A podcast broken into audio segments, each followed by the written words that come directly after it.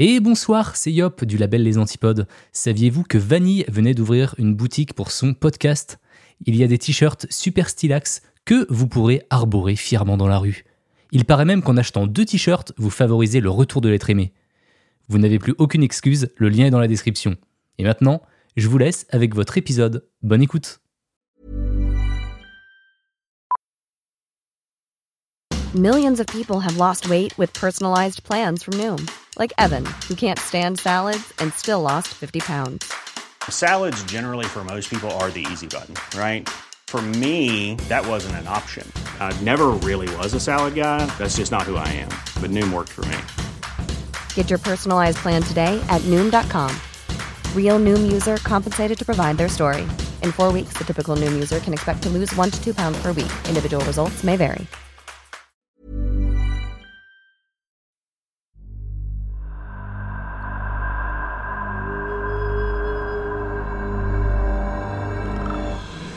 Vous écoutez C'est creepy.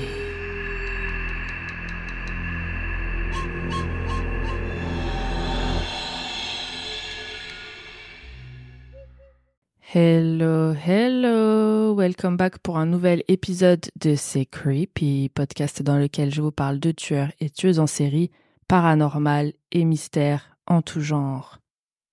Pour ce cinquantième épisode, je vais vous parler du tueur à la hache de la Nouvelle-Orléans. Je pense que vous la connaissez sûrement déjà de nom, cette affaire.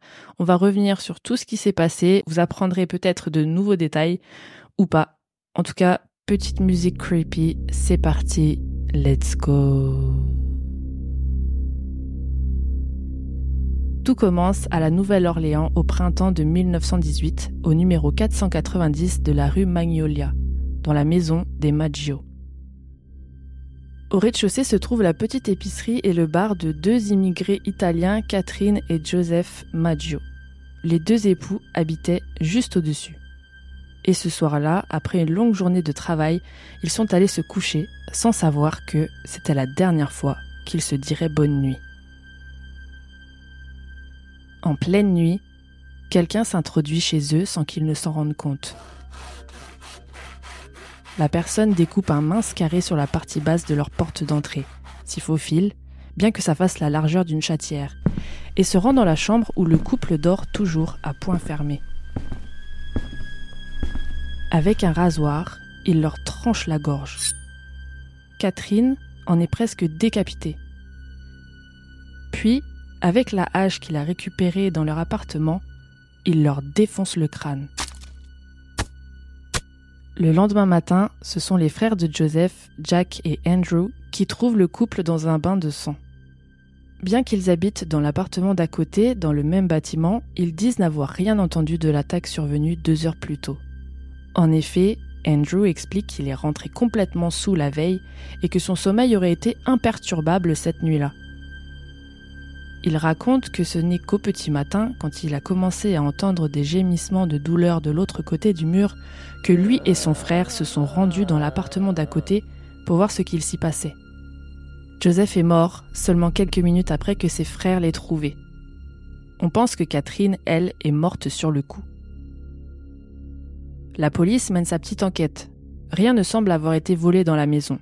Et il retrouve la hache laissée sur place, ainsi que des vêtements plein de sang, appartenant au tueur. Celui-ci aurait pris le temps de se changer avant de quitter les lieux. Il se serait débarrassé du rasoir sur la propriété des voisins, le jetant sur leur pelouse. Après inspection du rasoir, on remarque que c'est celui d'un des frères Maggio, Andrew. Mais rien d'affolant, car il est barbier. Il dit que c'est l'un des rasoirs de son salon, mais qu'il l'a pris avec lui deux jours plus tôt afin de le réparer. Il affirme qu'il est innocent et que le tueur a dû, comme pour la hache, trouver ce rasoir directement dans leur appartement le soir du crime. Selon les enquêteurs, ce n'est pas un cambriolage qui aurait mal tourné, car comme je l'ai dit, rien n'a été volé. Les Maggio avaient plusieurs objets de valeur ainsi que de l'argent visible de tous dans leur appartement et tout était encore là. C'est Andrew, le frère, qui a découvert les corps, qui est devenu tout de suite le principal suspect mais ils l'ont finalement laissé partir, n'ayant pas assez de preuves contre lui.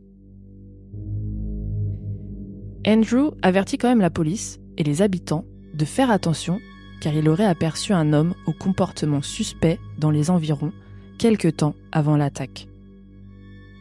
Selon lui, c'est cette même personne qui aurait laissé un mystérieux message sur le trottoir se situant à quelques pas de la résidence des Maggio. Voici ce qui était écrit à la craie. Madame Maggio restera éveillée ce soir, tout comme Madame Toney. Ce message semble faire référence à Madame Tony Chiambra, une autre immigrée italienne, elle aussi propriétaire d'une épicerie, est morte d'une attaque à la hache quelques années plus tôt, en 1911. Son tueur serait lui aussi entré par un trou dans la partie basse de sa porte. Presque un mois plus tard, le matin du 27 juin 1918, John Zenka commence sa tournée de livraison de pain. Il s'arrête devant l'épicerie de Louis vers 7 heures du matin, où il y livre du pain frais tous les jours. Il toque à la porte, mais personne ne répond. Il fait le tour des quartiers personnels de Louis se trouvant à l'arrière du magasin, espérant l'y trouver. Il remarque tout de suite qu'un carré manque dans le bas de la porte. Étrange. Intrigué, il entre et trouve Louis et Harriet inconscients et saignant abondamment de la tête. Louis a reçu un sérieux coup de hache au crâne, juste au-dessus de la tempe droite, tandis que Harriet en a reçu un au-dessus de son oreille gauche. Le livreur appelle la police et ils arrivent rapidement sur la scène. Louis et Harriet sont toujours vivants. Ils vont pouvoir aider les officiers en donnant le peu d'informations qu'ils ont. Louis précise qu'il était en train de dormir quand on les a attaqués et qu'il n'a donc rien vu. Mais Harriet, elle, donne plus de détails, bien que la police ne la prenne pas très au sérieux, car elle semble assez désorientée. Elle dit que c'est, je cite, un mulâtre qui a tenté de les tuer. Malgré le peu d'informations et surtout de preuves, la police arrête donc un homme noir de 41 ans qui travaille pour Louis. Je précise les couleurs parce que euh, elles ont clairement une importance dans cette affaire et pour les gens de l'époque qui étaient quand même assez racistes. Cet homme s'appelle Louis Ubicon. Il n'a rien fait de suspect, mais le simple fait qu'il ait été engagé une semaine plus tôt par Louis dans son épicerie est assez pour l'arrêter et ça colle avec la description de Harriet, donc c'est parfait. Ça, et le fait qu'il soit pas très clair sur l'endroit où il se trouvait au moment des meurtres. Mais bang, c'est pas un crime. Comme pour l'attaque des Maggio, la hache est retrouvée chez les victimes. Et c'est la leur. La police la trouve dans leur salle de bain. Une fois de plus, rien n'a été volé dans l'appartement, mais ils pensent à un cambriolage qui a très mal fini. Pour la police, c'est la seule explication qui tienne, comme si les meurtres prémédités n'existaient pas encore en 1918. Louis Ubicon va rapidement retrouver sa liberté, la police n'ayant au final pas assez de preuves pour l'accuser de quoi que ce soit. Et c'est là qu'une piste plus croustillante va les intéresser, quand ils trouvent un mystérieux coffre chez Louis Bessumer. C'est quoi ce truc?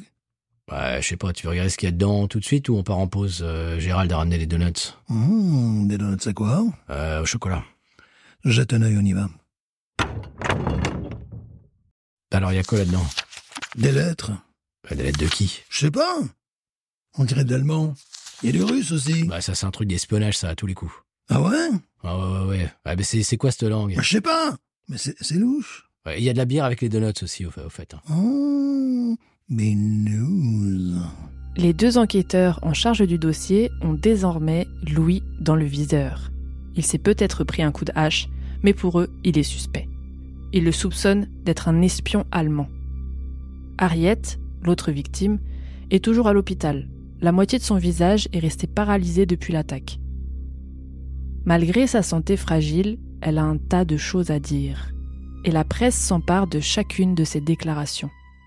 Elle balance tout un tas d'infos sur l'attaque qui ne font aucun sens, et elle en profite même pour cracher sur Louis, qu'elle suspecte maintenant de l'avoir attaqué lui-même. Moi Parce que, mais oui, bien sûr, votre Moi parti, Mais qui elle est celle-là Qu'est-ce que le car elle confirme que c'est bien un espion allemand.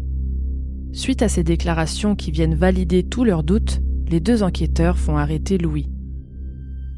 Mais ils se rendent vite compte que Harriet est à l'ouest et raconte n'importe quoi.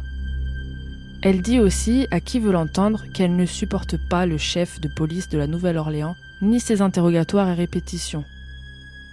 Si elle ne l'apprécie pas, c'est parce que ce serait lui qui aurait fait éclater au grand jour, et du coup, dans la presse, la nature de sa relation avec Louis. Car non, Harriet n'est pas sa femme. On découvre, sur un quiproquo à l'hôpital, que c'est sa maîtresse. Quand on vérifie les dires d'Harriet et qu'on se rend compte que Louis n'est pas un espion, il finit par être relâché. Et deux jours plus tard, les deux enquêteurs de police qui l'ont fait arrêter sont rétrogradés pour manque de professionnalisme. Harriet subira une opération du visage afin de la libérer de sa paralysie, mais celle-ci lui sera fatale. Avant de rendre l'âme, elle insiste bien sur le fait qu'elle est toujours convaincue que c'est Louis qui l'a attaquée à la hache. Une fois de plus, la police a un doute. Comme ils n'ont pas d'autres pistes et que les propos d'Harriet les perturbent toujours autant, Louis sera de nouveau arrêté. Parce que pourquoi putain de pas? Il sera quand même condamné pour meurtre et emprisonné pendant 9 mois avant d'être finalement acquitté. Le coupable de cette deuxième attaque n'a donc pas été retrouvé. Et devinez quoi? Pendant toute l'enquête et les multiples arrestations, il a eu le temps d'en commettre une autre. Mais ça, la police n'a pas capté. C'était le 5 août 1918, le même jour qu'Ariette est décédée, et alors que Louis est de nouveau entré dans le radar de la police. Revenons donc à ce jour, le 5 août. Le tueur à la hache prépare une nouvelle attaque. Anna Schneider est une jeune femme de 28 ans qui habite elle aussi à la Nouvelle-Orléans, au numéro 1320 d'Elmira Street. Elle est enceinte de 8 mois et se couche tôt ce soir-là. Quand la sœur et voisine d'Anna vient prendre de ses nouvelles, la première chose qu'elle voit en rentrant dans sa chambre, c'est du sang. Anna a le visage recouvert de sang. La peau de son crâne se détache, comme si on a essayé de la scalper. Elle a reçu plusieurs coups au visage. Cette fois-ci, pas avec une hache. On pense que la personne qui l'a attaquée a utilisé sa lampe de chevet pour s'acharner sur elle dans son sommeil. Anna est inconsciente. Elle est immédiatement transportée à l'hôpital. Mais elle finit par se remettre et deux jours plus tard, elle donne naissance à un bébé en parfaite santé. La police va lui rendre visite tous les jours, mais Anna ne parviendra pas à leur donner des infos sur son agresseur. Elle ne se souvient de rien. Le mari d'Anna n'a pas été témoin de la scène, car il est employé de nuit et il était au travail au moment de l'attaque. Il leur affirme cependant que rien n'a été volé chez eux. La police arrêtera un ancien détenu du nom de James Gleason, car celui-ci s'est mis à courir quand il a aperçu les policiers. Mais il sera vite relâché, car il explique que s'il a réagi de la sorte et tenté de s'enfuir, c'est parce qu'il a été arrêté tellement de fois par le passé qu'il a pris peur qu'on le ramène en prison. Et puis de toute manière, les enquêteurs n'ont, encore une fois, pas assez de preuves contre James Gleason pour aller plus loin. Mais cette fois-ci, ils commencent à aligner les trois bouts et se disent qu'il y a peut-être un lien entre ces trois récentes attaques. Alléluia. D'ailleurs, en survient une nouvelle. Ça se passe cette fois dans la petite maison jaune où vit Joseph Romano, un homme âgé, avec ses deux nièces, Pauline et Marie Bruno. Le soir du 10 août 1918, elles dorment toutes les deux dans leur chambre. Soudain, elles entendent leur oncle crier. Elles se lèvent et accourt dans sa chambre. Joseph a pris deux gros coups de hache dans la tête. Pauline et Marie arrivent à apercevoir une silhouette s'évader. Elles disent avoir vu un homme noir, habillé de noir, très grand et baraqué, avec un chapeau sur la tête. Joseph, bien qu'il ait deux plaies ouvertes au crâne, parvient à sortir de chez lui et à marcher jusqu'à son ambulance. Il est transporté à l'hôpital, mais il y mourra quelques heures plus tard, succombant à ses blessures on retrouve une hache recouverte de sang, abandonnée dans leur jardin, et on remarque également que leur porte arrière a été découpée de la même manière que chez les autres victimes. Les habitants de la Nouvelle-Orléans apprennent cette nouvelle attaque dans les journaux le lendemain matin, et c'est la panique totale. Tout le monde est terrorisé. Tout le monde a peur d'être le prochain, et surtout les Italiens, qui semblent être les victimes préférées de ce mystérieux tueur à la hache. Le téléphone de la police ne cesse de sonner. Un tas de personnes sont sûres d'avoir aperçu la grande silhouette sombre qui terrorise la ville. Certains disent même qu'ils ont retrouvé des haches dans leur jardin. La police est maintenant presque certaine qu'ils ont de nouveau affaire au tueur qui avait commencé son délire quelques années plus tôt, en 1911. Les gens se barricadent et tentent de se protéger eux-mêmes. Le journal de la Nouvelle-Orléans publie un article qui témoigne de la situation très tendue de la ville.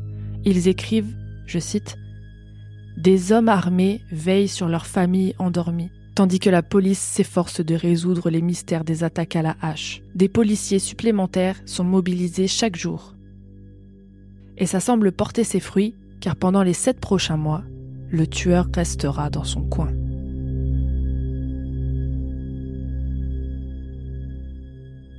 Mais en mars 1919, celui que la police surnomme le dégénéré meurtrier décide de frapper à nouveau, à Gretna, une banlieue qui se trouve de l'autre côté de la rivière Mississippi. Le 10 mars, il prend pour cible une autre famille d'immigrés italiens, les Cortimiglia. Elle est composée du mari, Charles, sa femme, Rosie, et leur petite fille de deux ans, Marie. Cette nuit-là, ils dorment tous ensemble paisiblement. Quand soudain, des cris résonnent dans la rue et remontent jusqu'aux oreilles d'un gérant d'épicerie, Monsieur Giordano. Les cris sont si terribles qu'il décide de les suivre et il le mène tout droit jusqu'à la maison des Cortimiglia. Il entre et c'est le drame. Rosie, la mère, se trouve dans l'entrée, la tête pleine de sang. Elle est debout et tient dans ses bras le corps de Marie. Marie a reçu un coup de hache dans la nuque et n'a pas survécu. Son mari, Charles, est étalé de tout son long par terre, lui aussi recouvert de sang. Giordano leur vient en aide et le couple finit à l'hôpital. Charles et Rosie ont tous deux reçu des coups au crâne, tellement puissants qu'ils se sont fracturés, mais ils sont vivants. Charles sera en état de sortir deux jours plus tard. Rosie, par contre, y restera un peu plus longtemps. On note quand même que les hôpitaux de l'époque, c'est quand même très efficace. Tu te fais scalper, fracturer le crâne, et tu sors sous 48 heures. C'est pratique. Les enquêteurs, pendant ce temps, examinent leur maison. Sans surprise, ils découvrent de nouveau les traces du mode opératoire du tueur à la hache. Rien n'a été volé, la hache est retrouvée à l'arrière et il manque un bout de porte. Rosie affirme que ce serait Giordano, l'épicier qui a accouru chez eux pour les aider, qui les aurait attaqués avec une hache. Elle dit qu'il était sûrement aidé de son fils de 18 ans. Charles, son mari, n'est pas du tout du même avis que sa femme et ne confirme pas son témoignage. Franck, le fils de Giordano, était certes un grand gaillard, mais il n'aurait jamais pu se faufiler par le trou de la porte à cause de sa carrure. On trouve aussi étrange de suspecter son père, Giordano, car il est âgé de 69 ans et pas en très grande forme. Mais ça ne va pas empêcher la police de les faire arrêter tous les deux. Ils sont accusés de l'attaque, jugés responsables du meurtre de la petite Marie et condamnés pour meurtre. Franck Giordano est condamné à la pendaison, tandis que son père devra finir sa vie en prison. Suite au verdict, Charles Cortimiglia demandera le divorce à sa femme Rosie, et celle-ci finira par avouer un an plus tard qu'elle avait menti et qu'elle avait accusé à tort le père et le fils Giordano. Elle explique qu'elle l'avait fait par rancune. Bon, heureusement que Frank Giordano n'avait pas encore été pendu, et grâce à ces nouvelles révélations, ils sont innocentés et sortent de prison tous les deux.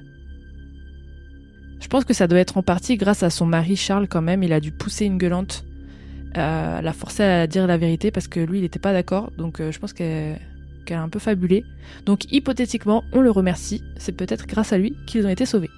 Donc voilà, ils sont relâchés. La police devait être bien dégoûtée. Ils venaient de clore le sujet. Et ben non, plot twist. Et justement, Trois jours plus tard, encore plus gros plot twist. Ils reçoivent une lettre très énigmatique du tueur à la hache en personne. Voici son contenu. Depuis les enfers, le 13 mars 1919. Estimé mortel, Ils ne m'ont pas attrapé, et ils n'y arriveront jamais. Ils ne m'ont jamais vu car je suis invisible, tout comme l'éther qui entoure votre terre. Je ne suis pas un être humain, mais un esprit et un démon de l'enfer le plus chaud. Je suis celui que vous, néo-orléanais, et votre stupide police appelez l'homme à la hache. Quand je le voudrais, je viendrai et ferai d'autres victimes. Moi seul sais qui ils seront. Je ne laisserai aucune preuve, sauf ma hache sanglante, souillée du sang et de la cervelle de celui que j'ai envoyé si bas pour me tenir compagnie. Si vous le souhaitez, vous pouvez dire à la police de veiller à ne pas m'énerver. Bien sûr, je suis un esprit raisonnable. Je n'ai pas été offensé par la façon dont ils ont mené leur investigation par le passé. En fait, ils ont été si profondément stupides qu'ils m'ont amusé. Moi, et Sa Majesté satanique, Francis Joseph, etc., etc. Mais dites-leur de faire attention, qu'ils ne cherchent pas à découvrir qui je suis. Car il vaut mieux pour eux qu'ils ne soient jamais nés plutôt que d'encourir la colère de l'homme à la hache. Je ne pense pas qu'un tel avertissement soit nécessaire, car je suis sûr que la police saura toujours m'éviter, comme ils l'ont fait par le passé. Ils sont assez sages et savent comment se tenir à l'écart du danger. Sans aucun doute, vous, néo-orléanais, pensez que je suis un meurtrier des plus horribles. Ce que je suis. Mais je pourrais être bien pire si je le voulais. Si je le souhaitais, je pourrais visiter votre ville chaque nuit. À ma guise, je pourrais tuer des milliers de vos meilleurs citoyens, car je suis en relation étroite avec l'ange de la mort. Maintenant, pour être précis, à minuit 15 temps terrestre. Mardi prochain, je vais survoler la Nouvelle-Orléans. Dans mon infinie miséricorde, je vais vous faire une petite proposition. La voici. je suis très friand de jazz, et je jure, par tous les diables des régions infernales, que chaque personne sera épargnée dans la maison chez qui jouera la musique d'un groupe de jazz au moment que je viens de mentionner. Si tout le monde joue un morceau de jazz, eh bien, alors tant mieux pour vous. Une chose est sûre, c'est que ceux d'entre vous qui n'écouteront pas de jazz ce mardi soir spécifique, s'il y en a un, goûteront de la hache. Eh bien, comme j'ai froid et que je me languis de la chaleur de mon tartare natal, il est temps que je quitte votre maison terrestre et que j'arrête mon discours en espérant que vous vouliez bien publier cela, s'il vous plaît. J'ai été, je suis et je serai le pire esprit qui ait jamais existé, que ce soit dans la réalité ou dans le royaume de la fantaisie. L'homme à la hache. Le tueur menace donc la Nouvelle-Orléans de venir les tuer dans leur sommeil la nuit du mardi 19 mars 1919. Et les habitants ont bien reçu le message. Tout le monde met du jazz à fond. Ou alors ils se regroupent dans des bars et des restaurants quand ils ne possèdent pas d'appareil pour diffuser de la musique chez eux. Il semble que personne, absolument personne, ne passera la nuit du 19 mars 1919 sans entendre du jazz.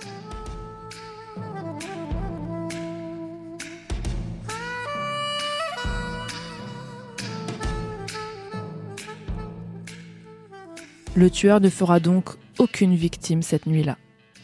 Il est réglo. Ils passeront même tout le printemps tranquille, car il ne refera surface que le 10 août. Et je ne sais pas si vous avez remarqué, mais c'est la quatrième attaque de suite qui se produit le 10 du mois. Coïncidence? Je ne pense pas. Donc le 10 août 1919, un autre épicier d'origine italienne nommé Steve Bocca se réveille en pleine nuit. Au-dessus de lui se trouve le tueur. Mais à peine l'a-t-il aperçu qu'il tombe dans les pommes. Quand quelques minutes plus tard il reprend ses esprits, il se rend compte qu'il a été victime d'une intrusion. Il a vu quelqu'un dans sa chambre, il en est sûr. Du coup, il fait le tour de chez lui pour voir si l'inconnu est toujours là. Mais non. Et en chemin, il se voit dans le miroir. Il est blessé. Son crâne a été fendu en deux. Steve Boca court trouver son voisin. Il s'effondrera chez celui-ci, qui appellera les secours. Rebelote, la police fait son petit tour et ses constatations sont les mêmes. C'est bien le tueur à la hache qui est passé chez M. Boca. D'ailleurs, M. Boca ne leur est pas d'une grande aide, car il ne se souvient plus de rien maintenant. Heureusement, il se remettra de ses blessures par la suite. La ville est de nouveau plongée dans la terreur. Un artiste local, Joseph John Davila, écrira un morceau de jazz spécialement pour l'occasion. La police n'a aucune piste, mais appelle à la plus haute méfiance. Selon eux, le tueur se cache parmi la population et mène une vie comme tout le monde, la journée. Mais le soir, il se transforme en Mr. Hyde, avec une hache. Et cette fois, il prépare sa prochaine attaque. Elle se passe au numéro 2128 de Second Street. Aujourd'hui, la maison a été détruite. Le terrain est désormais vide. Mais en septembre 1919, y résidait une jeune femme de 19 ans du nom de Sarah Lohman, qui vivait seule. Il avait fait chaud cette journée-là, et elle avait donc laissé une fenêtre ouverte et était partie se coucher. Le lendemain, ses voisins ne la voient pas sortir et s'inquiètent. Une hache pleine de sang est découverte dans la pelouse devant sa maison. Et il panique. Il toque plusieurs fois, mais personne ne répond. Ils finissent par rentrer de force et trouvent Sarah dans son lit ensanglanté. Elle est vivante, mais inconsciente. Elle a reçu plusieurs coups de hache à la tête. On se rend compte aussi qu'il lui manque plusieurs dents. Quand on lui demande ce qu'il s'est passé, si elle a vu son attaquant, elle répond que non. Elle ne se souvient plus de rien. Mais elle aussi parviendra à s'en sortir. De son côté, le tueur n'a pas l'intention de s'arrêter là. Il regarde la map et choisit le prochain quartier sur lequel s'abattre, afin de se diversifier un peu, quoi. La nuit du 26 octobre, la famille Pipitone s'endort. Esther et Michele Pipitone sont gérants d'une épicerie au coin d'une rue située dans le quartier résidentiel de Mid-City. Ils seront ses prochaines cibles. Juste avant que l'horloge sonne les 1 heure du matin, Esther Pipitone est réveillée en sursaut par les cris de son mari. Il est inconscient et leur matelas est imbibé de sang. Le portrait de la Vierge Marie accroché au-dessus de leur lit et les murs de leur chambre sont pleins d'éclaboussures rouges vifs. Elle aperçoit furtivement deux silhouettes dans la pénombre de la chambre, qui finissent par s'échapper en passant par la chambre où dorment leurs six enfants. Quand elle allume la lumière, elle voit avec horreur le crâne défoncé de son mari.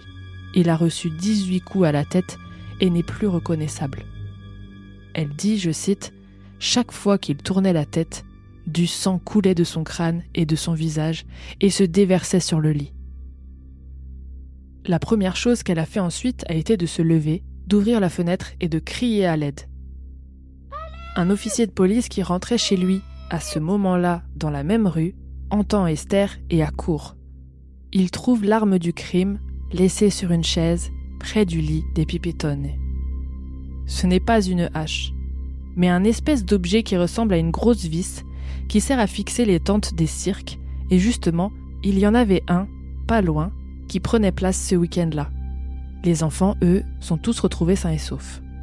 Leur père est transporté à l'hôpital, et malheureusement, il y mourra deux heures plus tard. Voilà, c'était toutes les attaques rattachées au tueur à la hache de la Nouvelle-Orléans qui a sévi de 1911 à 1919. Il n'y en a plus eu par la suite. Mais du coup, qui était ce tueur? Est-ce qu'il n'y en aurait pas eu deux même, selon les témoignages? Eh bien, on va explorer ensemble les théories.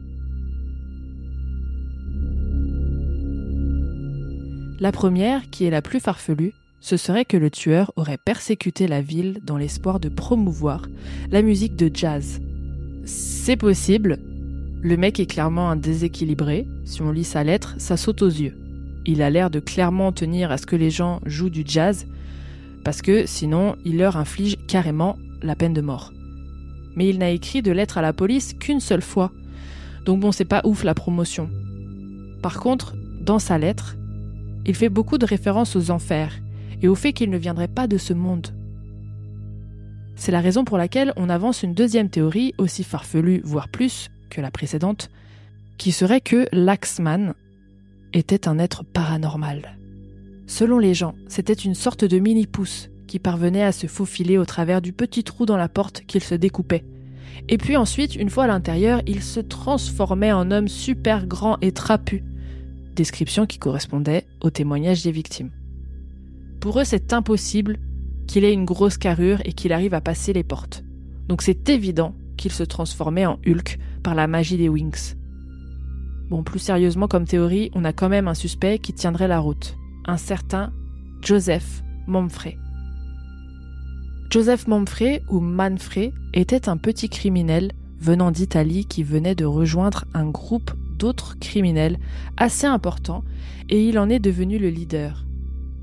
Il a déjà été arrêté plusieurs fois, par exemple en 1907, pour avoir lancé une bombe sur le domicile de quelqu'un, une autre fois pour avoir essayé d'extorquer de l'argent à une dame, et il est aussi connu pour écrire des lettres de menaces à répétition.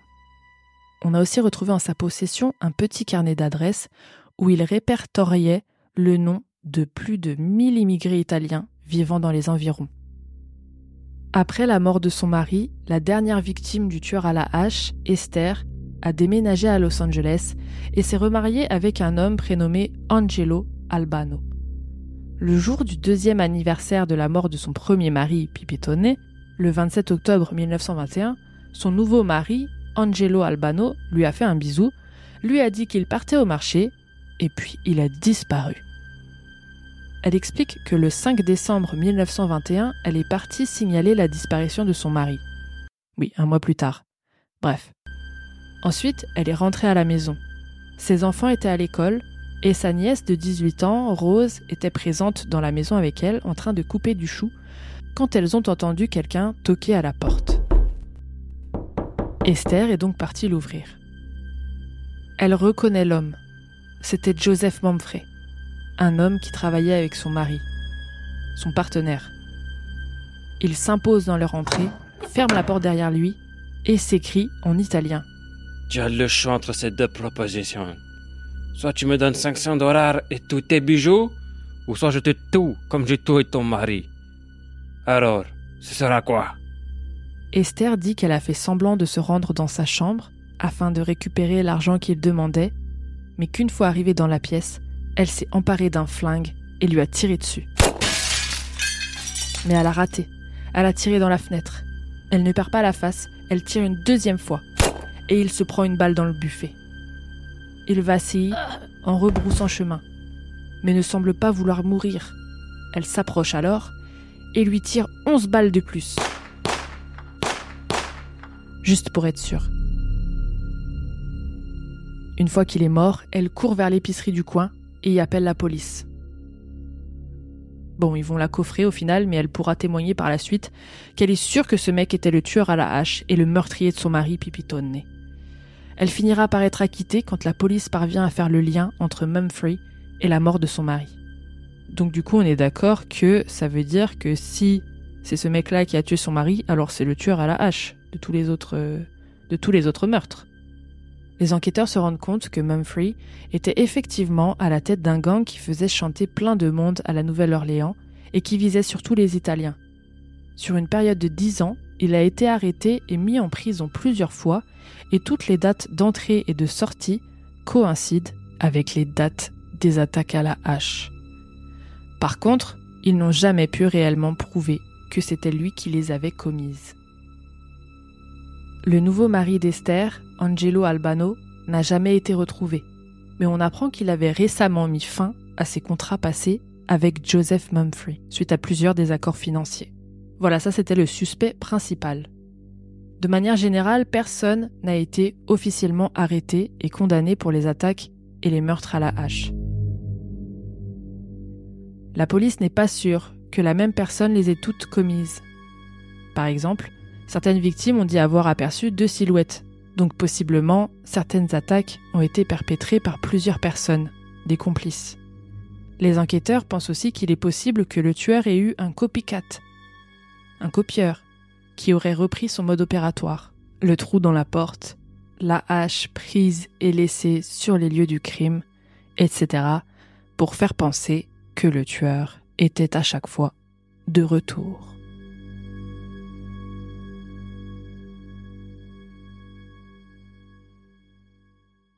Voilà, c'était l'histoire épique du tueur à la hache de la Nouvelle-Orléans. J'aurais pas kiffé vivre à cette époque, ça a dû être terrifiant, surtout que ça a duré sur des années entières. Perso, je pense que j'aurais déménagé, c'est mort. Merci à tous ceux qui ont prêté leur voix à cette histoire, notamment par ordre d'apparition. Dan, qu'on ne présente plus, qui nous a fait la voix du tueur à la hache, c'est l'auteur du podcast Creepy Story. Et c'est un podcast horrifique, incroyable. Allez écouter ces histoires, elles sont ultra creepy et c'est super bien réalisé, vraiment à ne pas rater. Merci également à Pat et Stéphane dans le rôle des deux flics incompétents qui sont nul autre que les hôtes de l'incroyable podcast B-News USA, B-News, et qui habitent justement en Louisiane, comme par hasard. B-News USA, c'est un podcast de dégustation de bière, euh, pour la plupart du temps artisanale, si je ne me trompe pas.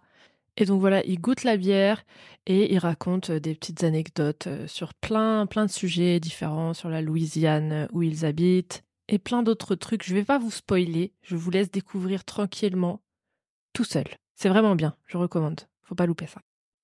Et pour finir, on n'oublie pas l'incroyable voix d'Alcide qui nous a joué. Joseph Mumfrey. Merci à vous tous, vous étiez incroyables. Je vous mets leur podcast en description, faut écouter ça tout de suite. Vous trouverez également un lien pour vous rendre sur mon site et regarder toutes les photos de cette affaire, les coupures de journaux, les photos des maisons, toutes mes sources, etc. Il y a plein de trucs intéressants pour continuer de creuser sur cette affaire. Merci à vous d'avoir écouté jusqu'au bout ce cinquantième épisode de C'est Creepy et d'écouter mon podcast tout court depuis octobre 2021. On en est au cinquantième épisode, les gens. Ah, ça fait beaucoup là, non?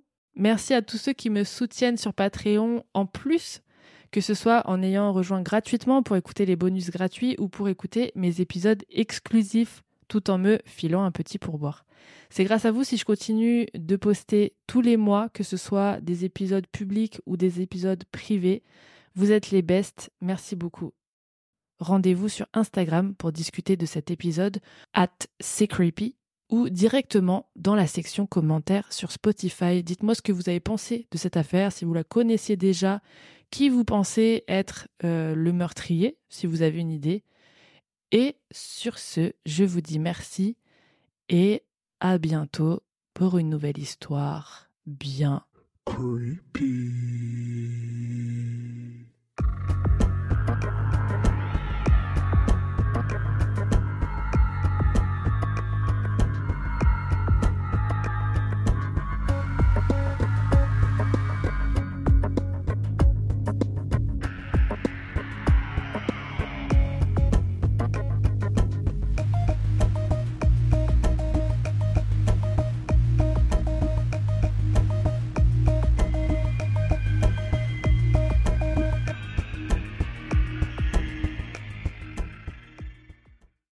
Encore là Envie d'écouter plus d'épisodes de C'est Creepy? Une douzaine d'épisodes exclusifs t'attendent sur mon Patreon. Ouais, une douzaine. Voici un petit aperçu de ce qui t'attend. Oui, mais un pistolet d'alarme, c'est pas une arme. Tu sais, c'est des balles à blanc, en fait. Mmh, c'est pour faire peur. Ah, je me suis dit, peut-être le pistolet, il fait radio réveil ou je sais pas ce qu'il s'appelle. Candy a dû s'emparer de la hache et pour ce faire, elle a dû distraire Betty en lui mordant la main Ensuite, elle frappe Betty à l'arrière du crâne avec la hache. Sauf qu'à l'époque, ils sont pas très très microbes et bactéries. Du coup, Charles décide d'écourter son séjour à Paris et rentre au Glandier le 3 janvier au bout de sa vie, ou plutôt au bout du rouleau de PQ. Et c'est Marie. vu qu'il y avait des doutes de meurtre, prouvez à tout le monde que ce n'est pas un meurtre, prouvez que c'est un suicide. Refaites les tests, montrez que bah voilà, avec la corde, nanana, lancez le truc par, euh, par-dessus bord. Non, ils ont rien fait. C'est aberrant. Quelle indignité. Sache que tu peux aussi, dès aujourd'hui, rejoindre mon Patreon gratuitement pour tester et écouter un épisode exclusif. Tu auras tout de suite accès à l'épisode sur la macabre histoire d'Edgin, mais aussi à la version vidéo de mes épisodes publics que je commence à filmer pour que vous ayez accès aux coulisses. Pour rejoindre, rien de plus simple. Tu trouveras le lien Patreon dans la description de cet épisode. À tout de suite pour plus d'histoires bien Creepy.